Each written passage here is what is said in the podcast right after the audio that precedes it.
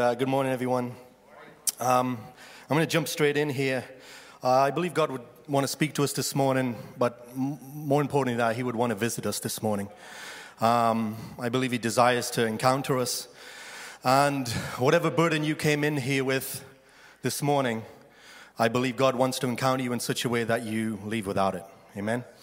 And um, and so I've been thinking about these last few weeks. We shared publicly from the platform many of the prophetic voices in our community, um, gathered together to, to listen to what God might have say to us as a community for what He wants to do in us in 2019, um, which is just very powerful. I love starting off the year just putting aside moments to listen f- to God's heart for us and you know, essentially, if I was to summarize what God is saying to us, it would be that He desires to heal us more deeply, bring us to a place of wholeness, reconcile our relationships, basically bring maturity to us in order that we might then give that away to the world.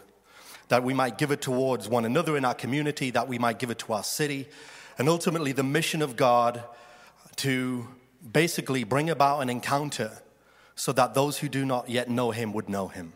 Amen. And the other thing I've been thinking about is obviously the 25 year anniversary um, that we've just been celebrating up in Toronto.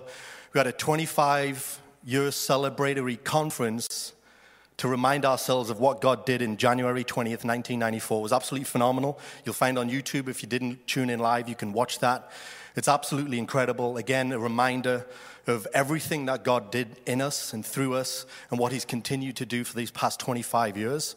And alongside that, essentially, the global leadership team of this movement um, have been working behind the scenes for approximately two years to get language that would describe and encapsulate what God has done and serve as a platform for what He continues to want to do in the future. And so we had a branding relaunch a few weeks ago. We showed the video. Um, and it's not just a logo change.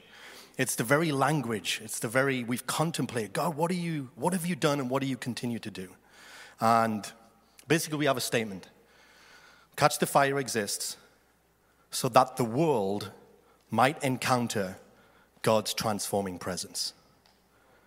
If we were to summarize what God began in January 20th, 1994, and continues to do now and into the future, will be this one statement God desires to transform us in His presence. And, and so, everything that we want to do in 2019, everything that we want to see fulfilled prophetically, must be done nestled into this foundational truth that everything comes in and through an encounter. Amen? And so I want to talk about that this morning. I want to talk about encountering God's transforming presence. And to do it, I want to go from the life of Paul, um, the Apostle Paul, in my opinion, the greatest, the greatest human being ever to live. Um, and you could, you know, you could say, well, what, what are you basing it on? What is the measurement? And I can't help but think, in terms of influence, the Apostle Paul has influenced and continues to influence more people in the history of humanity than any other human being on the planet. You're talking about someone who wrote two thirds of the New Testament, formed the very theological foundation of the faith that we call Christianity, of which there are two billion believers presently in the world today who profess Christ, distributed throughout approximately 40 million churches. That's unbelievable.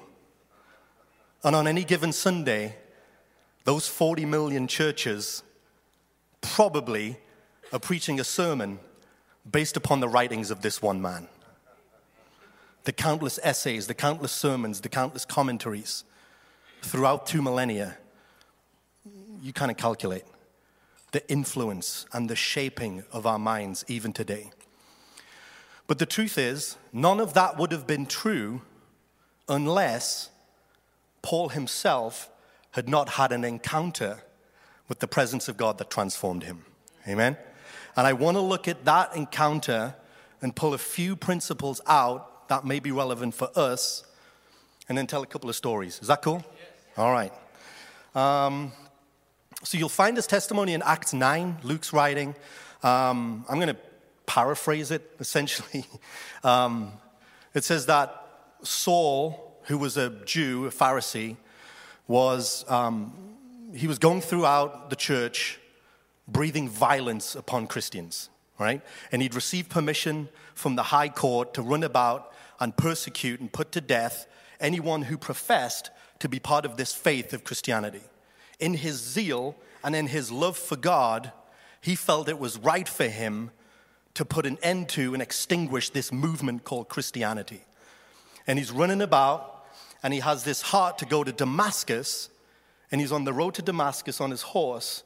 And the Bible says that all of a sudden there was a flash of light and that the Lord began to speak to him, or it says he heard a voice Saul, Saul, why do you persecute me?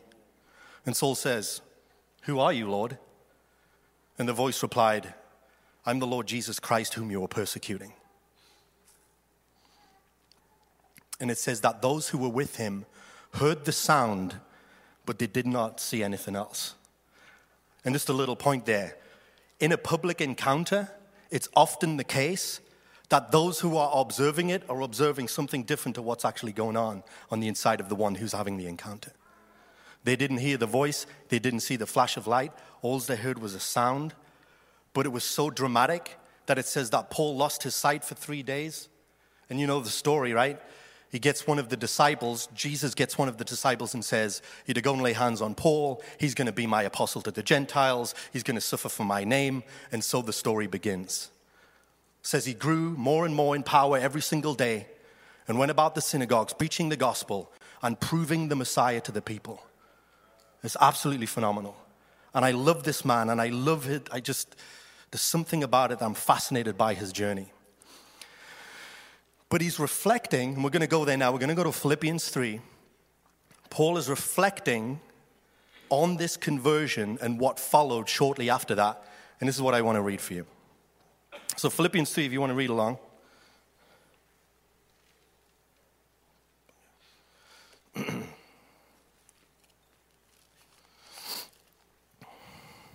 Sorry. Okay, verse 5 verse 4.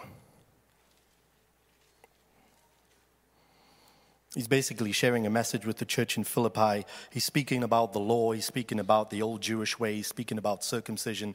He's essentially he's beginning to explain to them that that our faith now is not dependent upon our own works and we have no confidence in my ability to do what God is requiring us to do. That's basically the contest. To which he then says, Because if anybody has a right to boast, it's me. If anyone has a right to say, I can do this, the Apostle Paul says, I have more right than any of you. And he says, I was circumcised on the eighth day of the people of Israel, of the tribe of Benjamin, a Hebrew of Hebrews. In regard to the law, a Pharisee, as for zeal, persecuting the church. As for righteousness based upon the law, I was faultless. But whatever were gains to me, I now consider a loss for the sake of Christ. What is more, I consider everything a loss because of the surpassing worth of knowing Christ Jesus, my Lord, for whose sake I have lost all things. I consider them garbage, that I may gain Christ and be found in him not having a righteousness of my own that comes from the law, but that which is through faith in Jesus, the righteousness that comes from God on the basis of faith. I want to know him, man. I want to know him, yes, to know the power of his resurrection and the fellowship of his sufferings, becoming like him in his death, and so somehow attaining to the resurrection from the dead. Not that I have already attained all this or have already reached my goal, but I press on to take hold of that for which Christ Jesus took hold of me. It's such a beautiful piece of scripture. I want to go back and pull a few things out. I believe there's three principles here that we can learn from our own journey as we encounter God. I believe Paul's entire perspective on his past, present, and future changed with that encounter with Jesus. And we know that because he begins to start out by, by bringing up his past I was the Hebrew of Hebrews. I was the Pharisee of Pharisees. I was faultless in regards to the law. I was persecuting the church. I was zealous. I had all of these things. In other words, my identity rested upon all of these prestigious things which elevated me to be a, to be a prominent member of my Jewish society. He's essentially saying, I was the man. And I had everything going for me until I met Jesus. And when I met Jesus, I began to look back at that which I used to value and that which I used to build my life upon and that which I held close to my heart in terms of my identity. And I looked at that and he says it's worthless. I consider it a loss. All of those things I used to hold of value, everything that was of worth to me, everything that I built my life upon, he says it's garbage. Excrement, manure, feces. That's the Greek. He actually swears. Can you believe that? Skubala, I believe, is the Greek word, if you ever want to swear and be holy at the same time.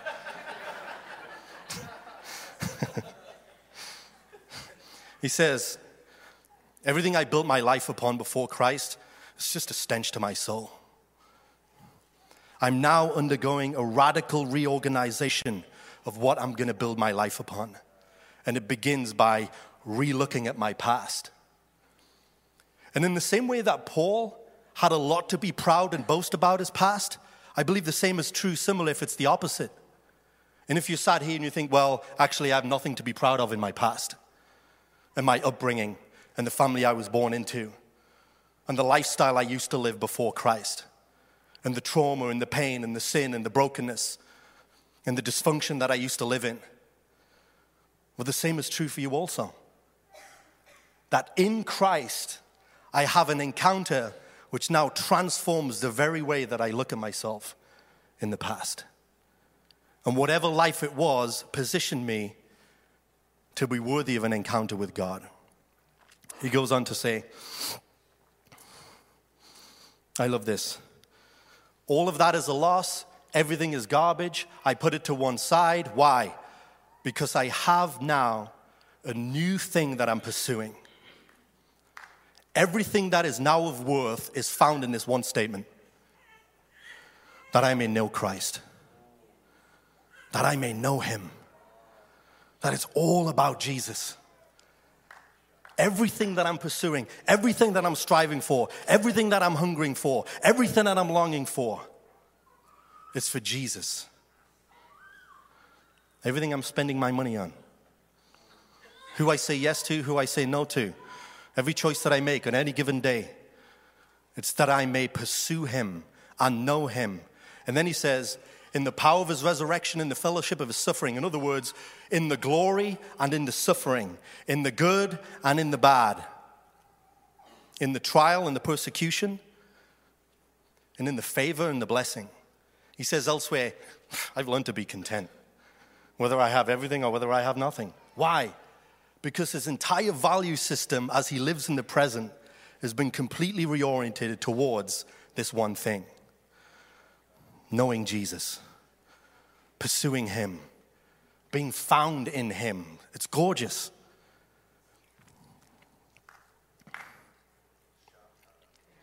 Verse 12 is great, though. he says, Not that I have attained this already. I don't know about you, but that's my favorite part in the whole thing. Because we have the, great, the greatest man who ever lived, in my opinion, writer of two thirds of the New Testament, wrote the very book that I'm now preaching out of. And he says, I'm longing for this one thing to know Christ. And then he says, But man, I ain't reached it yet. I ain't got there yet. I've set my life to purpose, but I've not reached my goal. And I don't know about you, but for me, it helps me to be kind about myself, helps me to have grace for my shortcomings.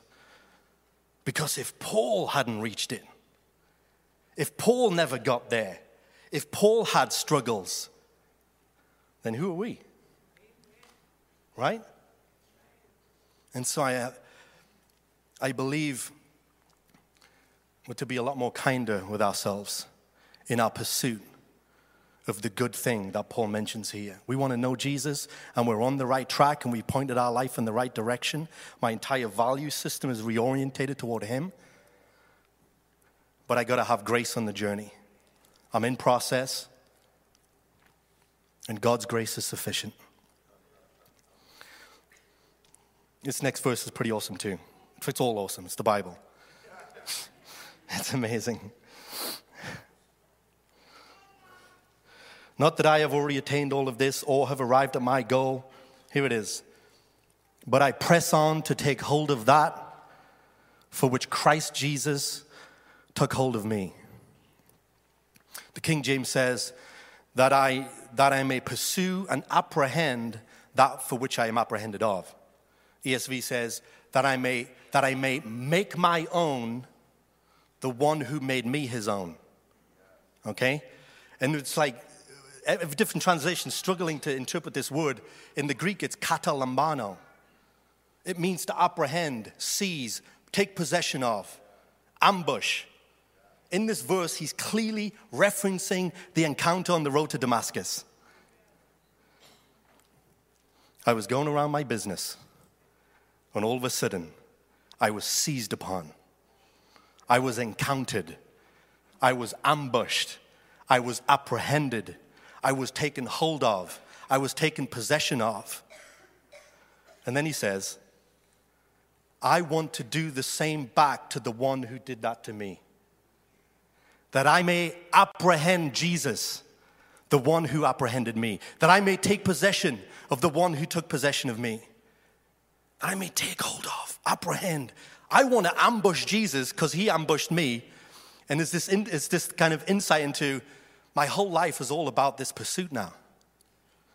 Everything that I do is all about me finding Him and Him finding me and this going on together in the purposes that He has planned for us. After that, He says, um, You know, I run the race now. I'm pressing, forgetting what is behind. I forge on into the future to take hold of the prize for which Christ has set me heavenward. Such beautiful, man. This is, this is purpose. God had an encounter, Paul, sorry, Paul had an encounter with the presence of God to the degree that everything in him changed. His past, present, and future was completely, radically undone in the presence of God. In Galatians, he's telling the story again. And he says something like, well, first of all, he says, um, this message that I preach, it's not of human origin.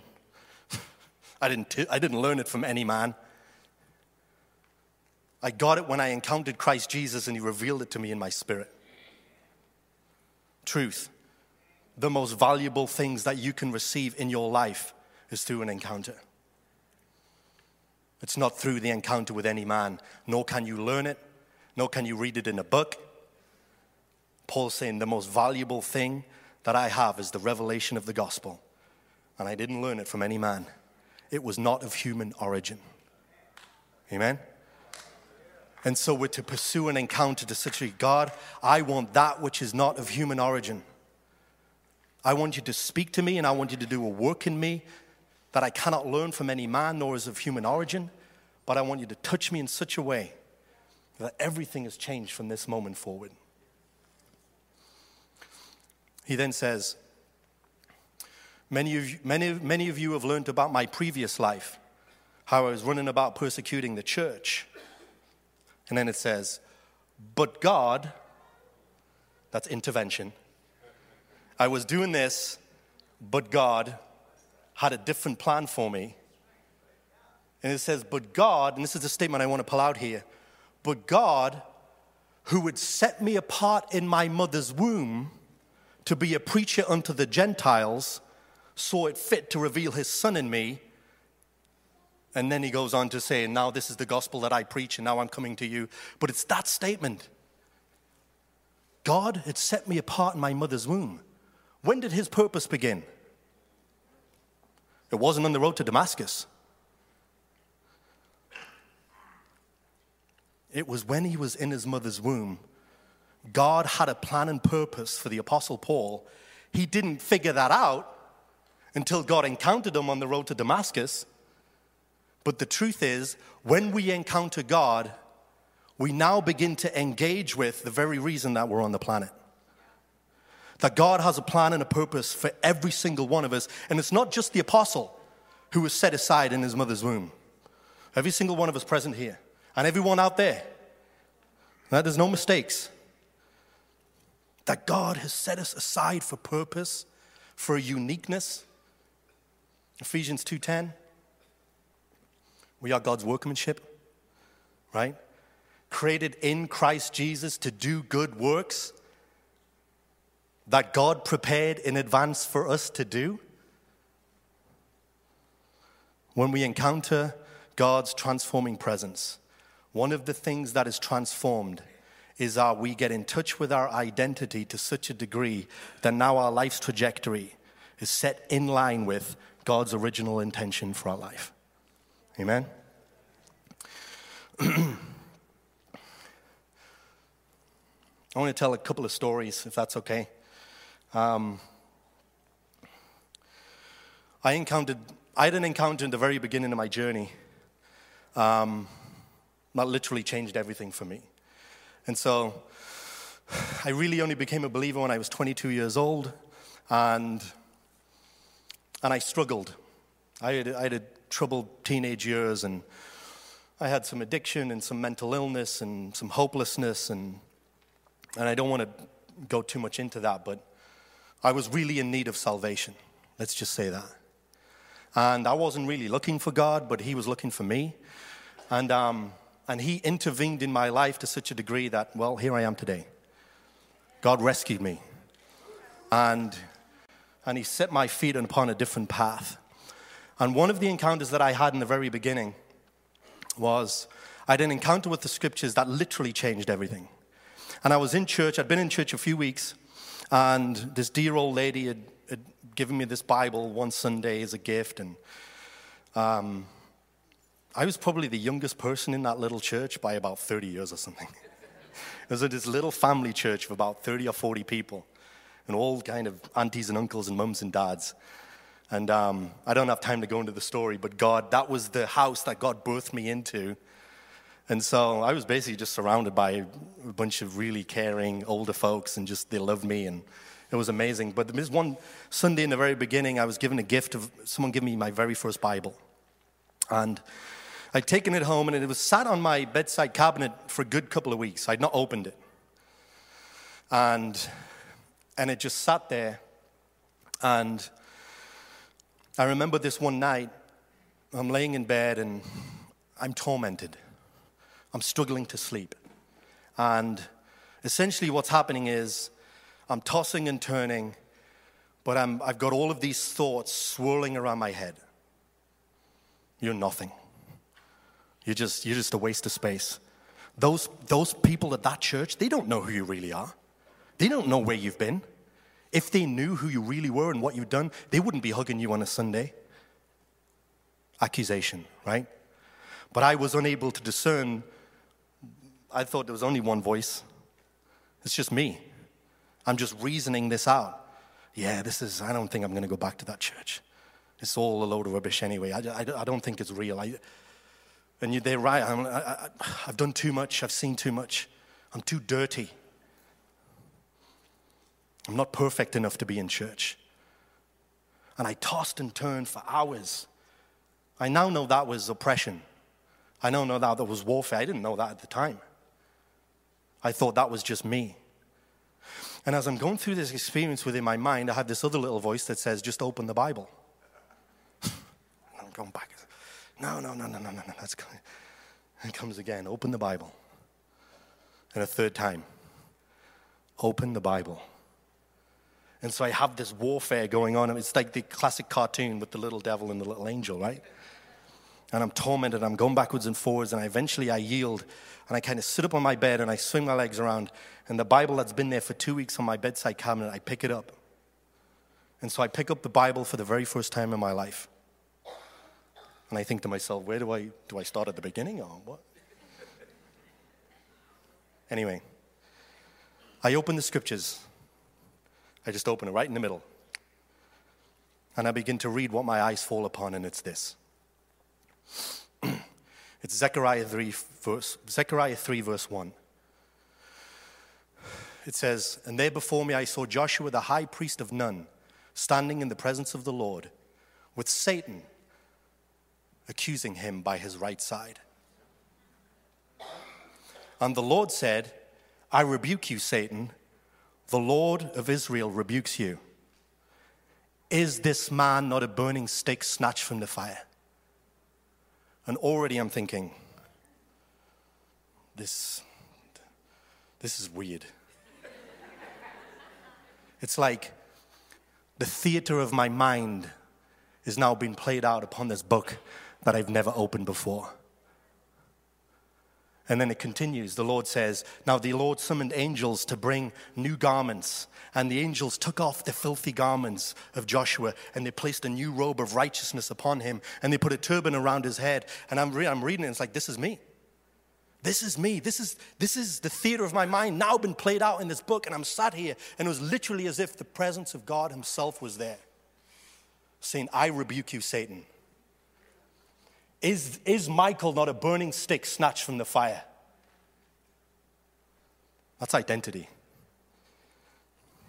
I was destined for destruction, and the Lord reached down and rescued me. And then it says, And then the Lord said to Joshua, If you walk in my ways and obey my decree, you'll have a place amongst those standing here, and you will govern my house. And when I read those words, I, I wasn't just reading a book anymore. This was God, the Lord Jesus Christ, having a conversation with me. And I knew that was my calling right there. And I didn't know what it meant. But I wasn't reading it with my mind anymore. I was engaging it with my spirit. And the Lord was saying, Michael, I have a plan for you. If you walk in my ways, I will lead you into your future in a calling to govern my house.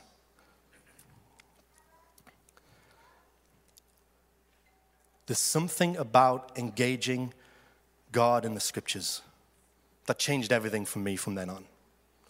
And, and I felt I was to, I don't know, encourage us again that, you know, there's many ways to encounter God in the worship, in prayer, through the laying on of hands, through the preaching, through small group, in every, every possible different way. God's going to use whatever. He may not knock you off your horse, but He desires to encounter us in so many ways. But often we can disqualify ourselves from an encounter because we're not one of those who feels anything in manifestations, and I'm not quite sure how we feel about that. But what I've realized is that you can always encounter God in the scriptures. You can always encounter Him in the scriptures. Why? Because the Bible says of itself that it's living and active. It's sharper than a two edged sword, able to divide spirit and soul, joints and marrow, to read the intents of the heart, it says. The scriptures are alive. And that's what I experienced right in that beginning, the first time I opened. I opened it and I experienced it to be living and active. And it judged the intents of my heart, and I had a transformative experience which led me into my future and guys, I want to encourage us all. Let us, let us pursue God in the scriptures. Let us, let us fall in love with the Word of God again. I'm speaking to myself more than anyone.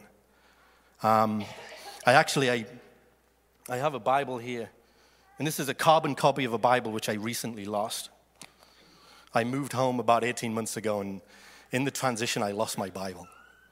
And um, and, f- and for me, it's like, it was almost like losing part of my journey. I had that thing for about 12 years, and it's highlighted and it's referenced, and there's dates on there, and there's multiple dates on the same scripture. And I'd only put a date on there or a scripture there where God Himself had met me in it. When I wasn't just reading a book, but when the book was reading me. And throughout the Psalms and throughout the Proverbs, and especially the Psalms, and the New Testament as he began to just speak with me and meet with me. I just I discovered that it's not just a book, but it's living and active. And I didn't used to read it so that I might get a good sermon. And I didn't used to read it so that I might impress someone with biblical knowledge. I read it because I was in desperate need of refreshing. And every single time I went there, it became life to my soul. And as we dig down deep in the scriptures, they become a cistern of living water. So I lost this, bike, I've lost this thing. And I can tell you, it's the exact same, bike. I bought the exact same one, but obviously it's not the same, right? Because it doesn't carry the history that I engaged with in this one that I had before. I want to tell another story. I hadn't planned on telling this story. I was going to end on the story I just told you. But I have another story. I'd been thinking about all week whether to share the story or not. And, and I decided I wasn't and I was just going to go with the Zechariah 3 thing until I came to worship this morning and they sang a song called In the Presence of Angels by Roy Fields. That's the second song we sang. And if you don't know that song, it's the song that was the anthem of an outpouring in Lakeland, Florida in 2008. And I was there in 2008 and I had an encounter in Lakeland, Florida that I was going to talk about, but then I decided not to. And then I come to church and it's on the set list. And I've not heard that song in 10 years, and I'm sure we've never sang it here before. So I'm like, all right, God, you want me to share that story? um, 2008, I'm in a church in England, a great church I've been a part of for about 10 years. And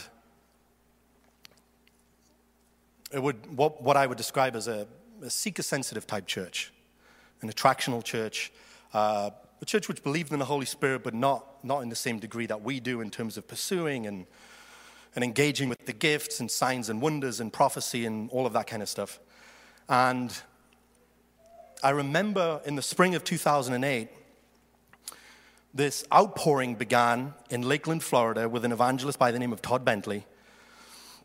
And it was broadcast live on TV in the UK through a channel called God TV.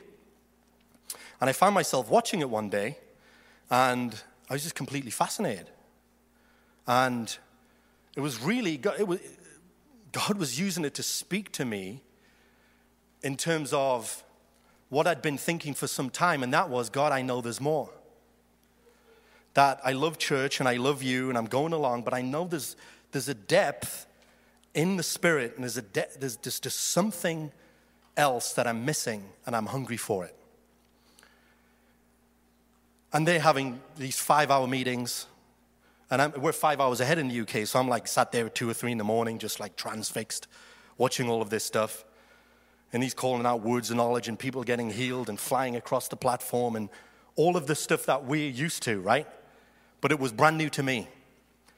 But I remember sitting there thinking, I don't know if this is real, but I can't tear my eyes away from it. And so cognitively, I was like trying to rationalize, and this is not for me. But my spirit was saying, this is exactly for you.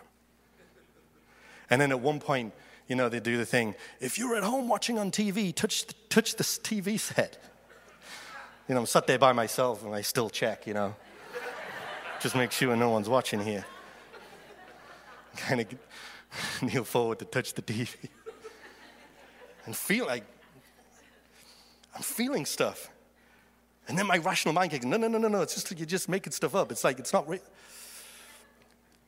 Well, in church on a Sunday morning, there was like an announcement made. It wasn't an announcement, it was more like, oh yeah, and this thing in Lakeland, and we don't believe that you can, you need to go anywhere.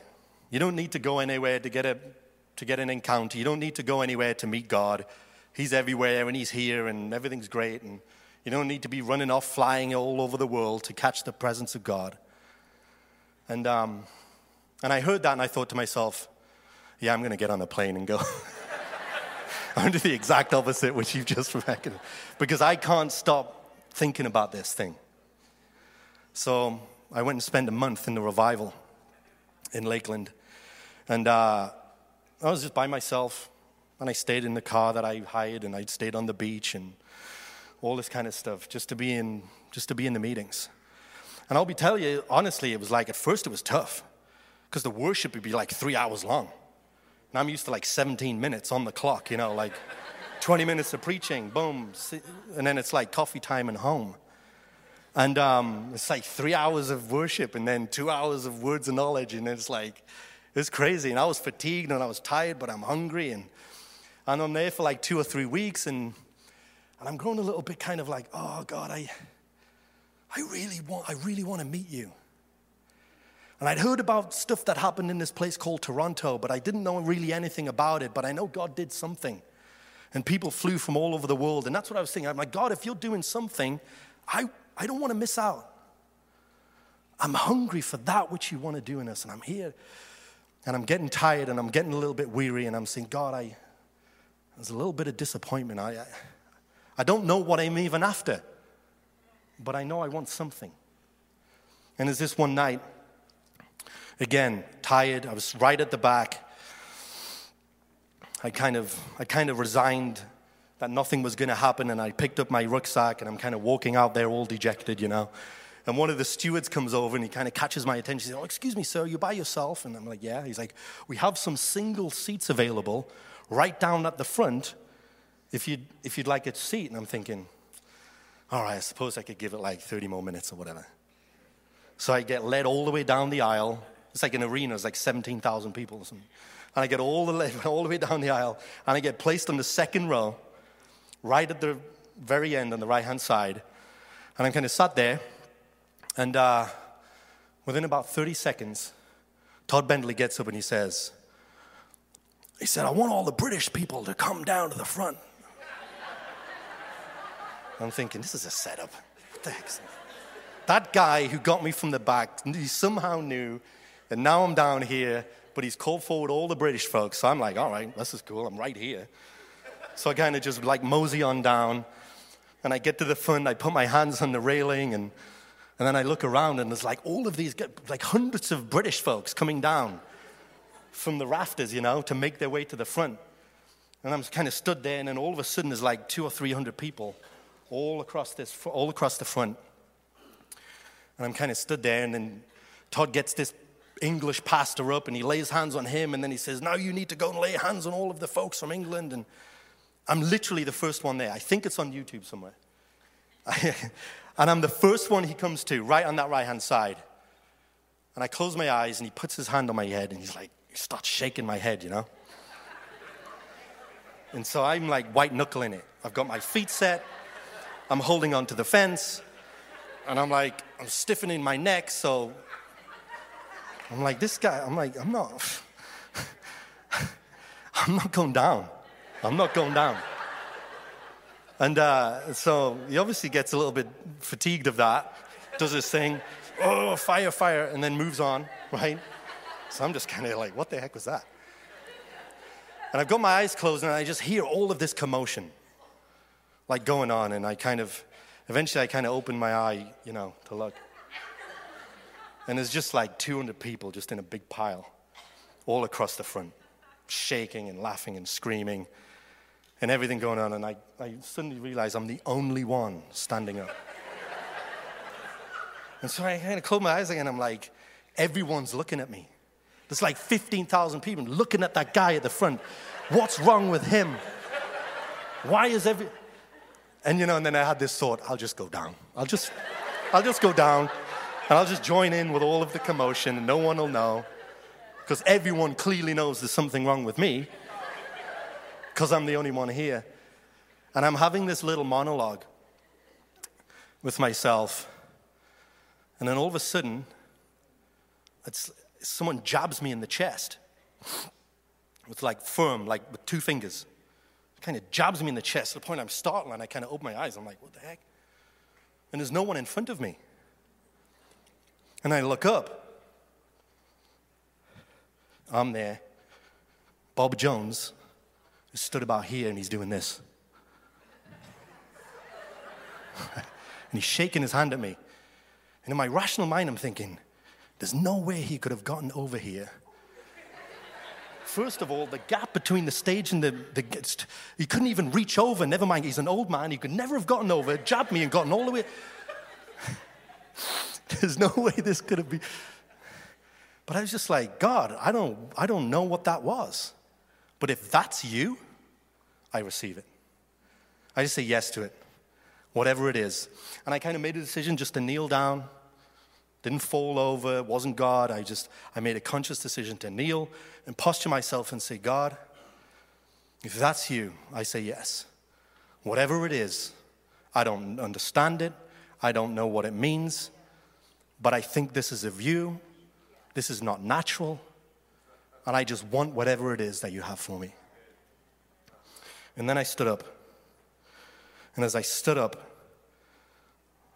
that's when the power started flowing up and down through my whole body. Like power had never, I never experienced anything like this. I still, I, struggle, I struggle to put into language what I was experiencing, and it's not happened since. But the first thing I became aware of is that I literally felt like I was 30 feet tall. I felt like I was aware of the, of the limitations of my physical body, but there was something else going on the inside of me that I felt like a giant. I've thought about it often. This is the statement I can come up with. I was baptized into the supremacy of Christ. The all conquering, supreme creator of the universe. It was as if he stood up on the inside of me and nothing could stop me. That's what it felt like. And I had this laser focus, and I'm looking around the room, and I'm like, what is this? And then I thought, then I had this thought bring me the dead. That's literally what I thought. It was as if faith was an assumption. And what God desired to do, it didn't require it to pass through my own consciousness. That it was just, this is, this is the gospel and this is the power of God, and nothing can stand in its way. And I remember thinking, this is what the apostles must have felt like when they were walking by and the, the shadows were healing folks, and they were just they were just telling people to get up. It's like this, there seems to be no evidence in the life of Jesus. There seems to be no evidence that they had this kind of faith struggle. There was a complete absence of the fear of man. It was just this assumption that God is going to do what He's commanded us to do. And I remember walking back to my seat, all kind of like, what do I do now? And people coming down and just falling out and flipping out, and just, if they just brushed my shoulder, was just, everyone was just getting, it was getting crazy. And the entire thing lasted, that whole sensation. I, I, I remember I left the meeting, I drove to my friend in Fort Myers, and I'm just this, this thing, just this reality shift. And I remember having a, I saw an image in my mind of a computer screen shutting down, like boo, and then rebooting. I remember God saying, I've given you, I've given you a new operating system. It's an operating system about the kingdom of God. And, and it was, and then he said this, and I've given you an anointing that's on timed release. I didn't know what any of this meant. Honestly, I didn't. I just, I felt this is what he's saying. I wrote it down and I just began to consider it as I got back home. And it was really funny because remember, the church, we don't believe in going on planes to go places. So now I'm like, I'm in my church again, and folks are coming up on the secret, you know, like, you went to that thing. And I'm like, yeah, and I'm like, can I have some, you know? and it happened to such a degree that we, I remember me and Ashling got married shortly after that, and we started meetings. I felt God to say, you to start meetings, and that which I deposited in you is now going to be released. And we began to have meetings in a friend's house, and it just it just blew up. And God was doing God was doing Toronto things, and we didn't know it was Toronto things. And He began to teach us how to be led by the Spirit and how to operate in the Spirit and how to prophesy. And it was just totally phenomenal. And ultimately, it was it was those meetings that led us to be connected with the river and Bill Johnson and Heidi and Toronto and all the rest of it. And we began to listen to those guys and become absorbed in that material to the degree that me and Ashling went to Mozambique in 2012. And it was in Mozambique that we met Duncan and Kate. And as a result of meeting Duncan and Kate, well, here we are. And so I had an encounter with God that literally reoriented my entire future. And through a sequence of events and me following after him, he's led us into here we are. And, and I think my question this morning is Is there anyone hungry for an encounter? And If I could have the team up, we're gonna. I felt we just, I just got to sing that song again. I mean, it's like, God, there's no way that we'd be singing this song 10 years later with me having thought about telling that story. And I just want to, I want to invite us all to stand. Um, I believe God would, I believe God would say to us, I desire to encounter you with my presence that would literally transform your past, present, and future. That in these moments, that you would leave this building in a different way that you arrived in the building. And it's my experience that every encounter serves as an anchor that prevents us from slipping back into an inferior reality in Him and serves as something that pulls us forward into our future. He desires to give us a new reference point of what is available in Him.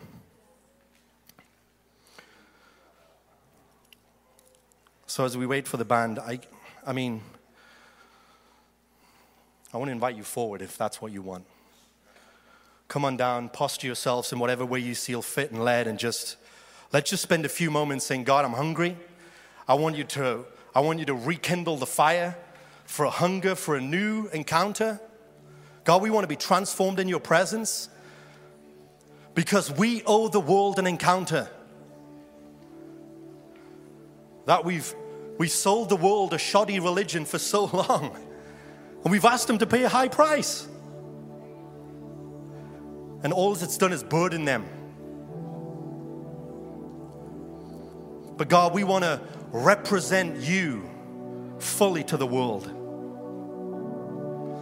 That we carry a message of reconciliation. That we are each and every single one of us God's ambassadors, whom He desires to make His appeal through to the world. Man, that's powerful. That's 2 Corinthians 5:20. God wants to make his appeal to the world through me and you. And so, God, we posture ourselves that we might be vessels of honor, prepared for good works in Christ Jesus. And God, we're saying we're hungry. We're hungry for more. We're hungry for a new reference point. Jesus.